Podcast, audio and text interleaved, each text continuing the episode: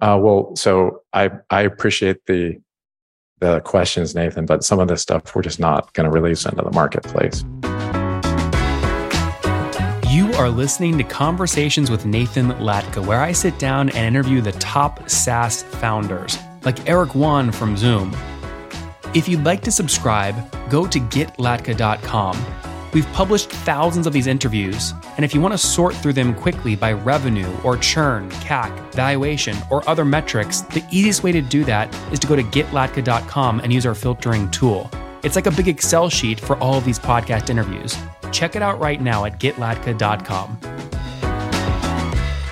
Hey, folks, my guest today is Chris Mealy. He's a managing partner for SPP, that Software Pricing Partners, founded in 1982. They do exactly what it sounds like help you with pricing. But he doesn't just do this as a consultant or in theory. He had his own software company before, which is where he cut his teeth on this. Chris, you ready to take us to the top? I am. Thank you for having All me. right. Nathan. Let's talk about your first SaaS company and sort of the pricing pains you went through and realized this was a big need. What was that software company called? Uh, it was called Companion Cabinet. So that that was not always SaaS. So that started in the late 90s, mostly on premise. And then in 08, when Amazon just started showing its creds in the cloud is when we actually converted over the market crash of 2008 and 9 and that's how we ultimately became a SaaS company. But during that journey, we hired software pricing partners. That's how I find out about them, and that's ultimately how I ended up here. And and Companion Cabinet, this was like a business management sort of ERP solution, right, for a specific niche right. industry. Yeah, it was interior and exterior products in the Mhm. mostly in the US and Europe. Founded, I believe, in sort of 2002. I believe you bootstrapped until you decided to raise angel funding. Did you raise a bunch more after the angel round? Yeah, so so well, we raised a lot a lot of angel funding money as well. So that was maybe not typical to our Charlotte market, but that um, uh, that time of bootstrapping, I had really long hair, Nathan. I actually could put it in my mouth, and my parents were getting worried that I was maybe not eating properly. But I went three years with no pay. I sold everything from my Ernst Young career, houseboat, everything use that to start the business and actually had to supplement with some commercial acting here and there to to make it work. That's wild. I'm Okay, so no you say stranger to generic cereal. yeah. so when you say like a ton of angel funding, I mean, I, are we talking like 10, 20 million in angel funding or something? Okay. Yeah. And and what was that back then? I mean, was that all like convertible notes or what? Well, actually, it was a mix. So it would it would start. So remember during the so so when we first started, it was that dot com bust. Now we made it through the 08 market crash, and so one of the challenges in angel funding uh, is it's not always professional funding. So everybody kind of has a different opinion on the vehicle. So I think we used just about every vehicle. You know, preferred stock, convertible debentures. We did straight rounds. We did full rounds. We did partial rounds, and as we progressed through the the market crash, the rounds would become more rapid and sort of more or smaller, I guess, and then they would sort of expand again as we got out of the market crash. And so that effect, and what I often tell everybody is careful when you start raising money because it can really become your full-time job. I mean, it Mhm. was really there was probably about 15 or so folks in total. You had large investors, small investors, some that had some professional background, some that didn't. But that formed the basic of the angel group. And the way in which we finally attracted that. So remember, three years, no money. And I'm asking questions like, well, wh- where does the money come from? And at that point, I had gotten a hold of a sales coach at the Center for Entrepreneurial Services here in Charlotte. We hired them. He would later climb through every single one of my sales calls for the next five years, recording them all, tagging them, telling me all of the wonderful mistakes that I made. And in that process of doing that, his comment was, look, just spend all your time selling. Once you sell, I promise the investors will be lined up. And we were lucky enough to have that happen. So sum all, I don't want to get into the weeds about every single angel check, but sum all this up, your capital story up for us. At Companion Cabinet between 2002 and 2013, how much total capital did you raise? It's about 15 million. One five or five oh? 15, one five. One five, 15 one five. And yeah. what did that mean for you in terms of dilution? How much did you own when all was said and done personally? Probably around 25%. Okay. So would you do anything Now- different now today? You work with a lot of SaaS founders now today. Yeah, I mean, I think a lot of people chase the capital a little too early. I mean, I think if you can get the early access program underway, notice I didn't say beta with software, and you can get a range of deals and you can kind of uncover early on is this a 10, 100, 1,000, 10,000, 100,000 dollar kind of transaction?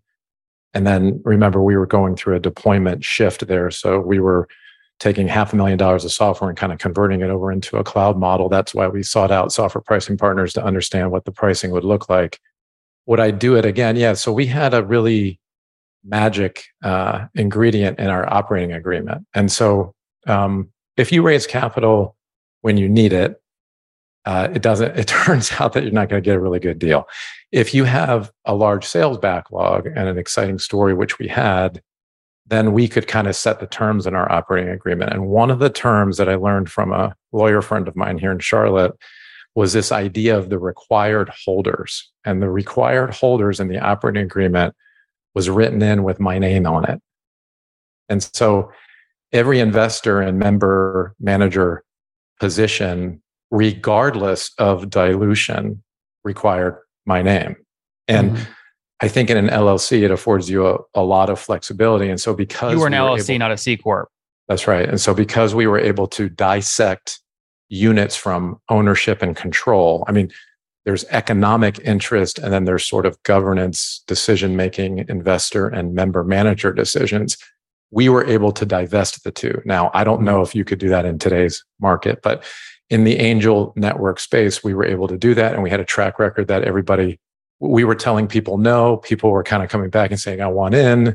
Our rounds were oversubscribed. And we were kind of saying, look, here's kind of the terms of the deal. And we, we got what we asked for for that story. And that raising of the capital at that point where you get the sales and you've, you've wrung out the sales and marketing risk on the business model. That's a little bit different of a story because that story yep. says, I'm just coming in for the operationalizing of the business and the fun ride. And so that term would work to our advantage later because I think some of the folks probably assumed that it just worked a standard way with the percentage and who gets what vote, but it turned out that we got all the vote on everything. Understood. And Chris, we're talking about pricing, obviously. What was the average customer paying companion cabinet for your software at the time? It was probably about, say, an average transaction was probably 250 to 300 grand on prem. And a then year. in the cloud, yeah, in the cloud, it would have converted over a three year horizon for the equivalent of you know call it 75 grand a year or something like that but and at the company's peak how many customers were you working with? Um so this would have been it was probably about 60 to 70 smb mid-market and then we were um, strategic advisors and had a customer with Lowe's and some of the bigger ProBuild and home building supply companies all right, as you guys know, I am hunting for a founder that I think is going to grow to 100 million bucks in revenue with just them as the only full-time employee. How are they going to get there? Well, they're going to automate all their tasks. They're going to hire contractors. They're going to have an internal learning management system for all those contractors to have high, high, high output. And the question is, how will they do it? Now, I haven't found that founder yet, but I have found people who are close, including Netcore. They've bootstrapped to 95 million bucks of revenue and 12 million in profits, and they rely on this very unique tool called Rocket Lane. They use Rocketlane to write playbooks, reuse those playbooks internally to grow Netcore things like how to do a webinar, how to do a live event, how to push code. They also use it to track, plan, and manage resources and time efficiently across all of their dozens and actually hundreds now of team members. And it's also a collaborative central space for you and your customers. So you can ask your customers feedback for, you know, mock-up feedback, have your design team edit, then get your customers feedback all in this one tool. Now, they listened to the show, they reached out, they said, Nathan, we think folks will love it. I said, You're right, give me a great deal. They did. You guys can try the tool for free at nathanlatka.com forward slash rocket lane. That's nathanlatka.com forward slash R O C K E T L A N E, Rocketlane. Check it out today. Try it for free. So $300,000 ACV times 60 customers. I think that's like what an $18 million run rate. Is that about right revenue wise? No, well, not quite. And the, I, I, can't go into the details of that, but remember there's a mix, right? So SMB, mid market, those are uh, global averages applied to, uh, you know, transaction sizes are different in SMB that they are in mid market, and then you can have you know multi million dollar deals in enterprise. Well, of course, so, but my question was, what was the average customer paying? And you said three hundred thousand. So you may be using a higher. You may be using like your enterprise average, not your total customer average.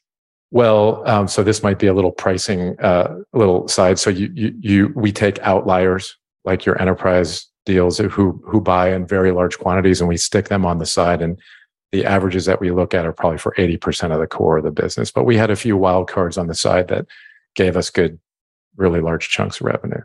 Okay. So you got you you're saying you were north of 18 million revenue, not less. No, we were closer to about 10. Oh, 10. Okay, got it. Fair enough. Um, and then let's close that story out before talking purely about the new business and pricing. What did you do with the business in 2013? What did I do with the business? As in yeah, my exit story? Yeah, you left. Yeah. Yeah. So, well, my exit story was a lot of fun. So I got a wife out of it. Uh, ended mm-hmm. up being our VP of marketing. So uh, when you exit, it turns out you can take more than cash with you. Go figure. Uh, but it was mutual. Um, so uh, the company was actually taken back private. The infrastructure that we built. Um, oh, you were trading publicly? No, no, no, no, no. Um, when I say taken back private, I mean my partner, my co-founder, wanted to own the business ultimately as a lifestyle. So it was taken back during the market crash in a private scenario that he now owns that business and takes it forward under a new name that he rebranded under. Well, when most people, when they say take private, I mean it was public and someone took it private. He was just buying your shares, basically. He bought he it from you. He just bought out, yeah, the investors yeah. and me. That's right. Okay. All right. So you move on. Now you referenced a couple times that you reached out to software pricing partners when you're building Companion, but I thought you were the founder of this thing. So help me get my head around that. Yeah. So I was I was a founder, and my friend from Ernst and Young, he and I founded the business. And the thing with software is you spend all your time building a great product. Back then, you could kind of build it, and they would come. And then later, Agile came around, and then we would do MVPs and things like that for new features and new modules. But um, you know you you don't really talk a lot about pricing. You just sort of like build the product start selling it and eventually somebody starts to scratch their head and say yeah you know we probably need some standard list prices and modules and how are we going to package this and are we going to count users? Are we going to count the number of purchase orders? That was a, a, model that we piloted for a while. We take a percent of the purchase order cost. We were in erp sales uh, shipping receiving and purchasing. And so as you play around with those different models and then you go uh, through a deployment model shift, you realize that the economics of the business are going to change dramatically. And at that time, we didn't understand what that would look like. We didn't understand how to think about that. And I thought it was like a study that we would do. I thought we'd, you know, do this um, survey and some other stuff. And it ended up being really the next five years of me becoming very close with the founding team at Software Pricing Partners of understanding, hey, monetization actually intersects with product management. It's actually part of the business model. There's a way to make this dynamic. And when we're in Agile and we're sort of saying, well, this is kind of what we're going to produce next month, and this is what the revenue implications might be, that connects directly to pricing. And we were able to kind of segue all that together. And I realized, holy cow, this is it's kind of like a missing whole piece to the business model. So, Chris, we've got about we didn't minutes have left. That. So, so, so a lot of, a lot I want to try to sneak in here. Um, how many software founders are you working with today on pricing? Oh, um, well, I don't know the number, Nathan, but hundreds at least. And then we have. Okay, so you're just to be clear, you're running an agency right now doing pricing for hundreds of SaaS companies at once. You must have hundreds of employees, at least a one to one ratio per customer, right? Well, there's okay. So hold on a second. Some of our customers are governments, which Take, for example, uh, a government has 1,400 of their fortune companies that are in there that are in our purview. We work with them in a broad variety of ways. We don't have a time and materials consultancy. We have a software product that sits under the hood. We do dynamic pricing. Our engine sticks under the hood of those software companies and becomes kind of the brains behind how they generate their net prices, how they operate, how they optimize all of that. So it's not. Oh, a, I see. It's yeah, it's a very different. Well, it's like kind of like a hybrid. It's a managed services plus a product play. I see. I see. So, how many? I guess a good way to answer this: How many folks are on the team today, and of those, how many are engineers? Uh, well, so I I appreciate the the questions, Nathan, but some of this stuff we're just not going to release into the marketplace. But it's a sizable. Wait, sorry, Chris. Why is that an issue? If you say you're a software company, the quickest way to cut through any noise is to go. Do you have engineers on your team? You obviously can't have software if you don't have Of course, engineers. we do. Well, I think a lot of competitors want to know about how we do and what we do, what we do. And we have a competitive intelligence team and we understand how that information gets out. And we've chosen to keep a lot of that private. We're not interested in debuting a lot of that on the public front. We're not really going to expose that kind of information. I'm sorry. Okay. Well, uh, just your press team reached out, asked for you to come on the show. The show has done 3,000 episodes with the top founders in the world. What, what do you want to talk about if you want to talk about the company? Nathan, I understand that. Um, Did you listen to any episodes before you came on? Yeah, I think this kind of went in a very different direction of what you're trying to get on the podcast, but you know, we're not. So you, you just to confirm are, though, you did, you did listen to one episode before coming on. Uh, I did not. I did okay. not, Nathan. And so I think that's know, maybe where there's a big difference. Well, there's a challenge here, right? Because when you exit a company and pieces of the technology at Companion Cabinet were taken private, there, there were agreements that were made of things that I can talk about and things that I can't. Some of that technology went deep into large lumber yards, and I hope this part isn't going to go live, Nathan. This whole episode goes live. Recording? Yeah, okay. absolutely.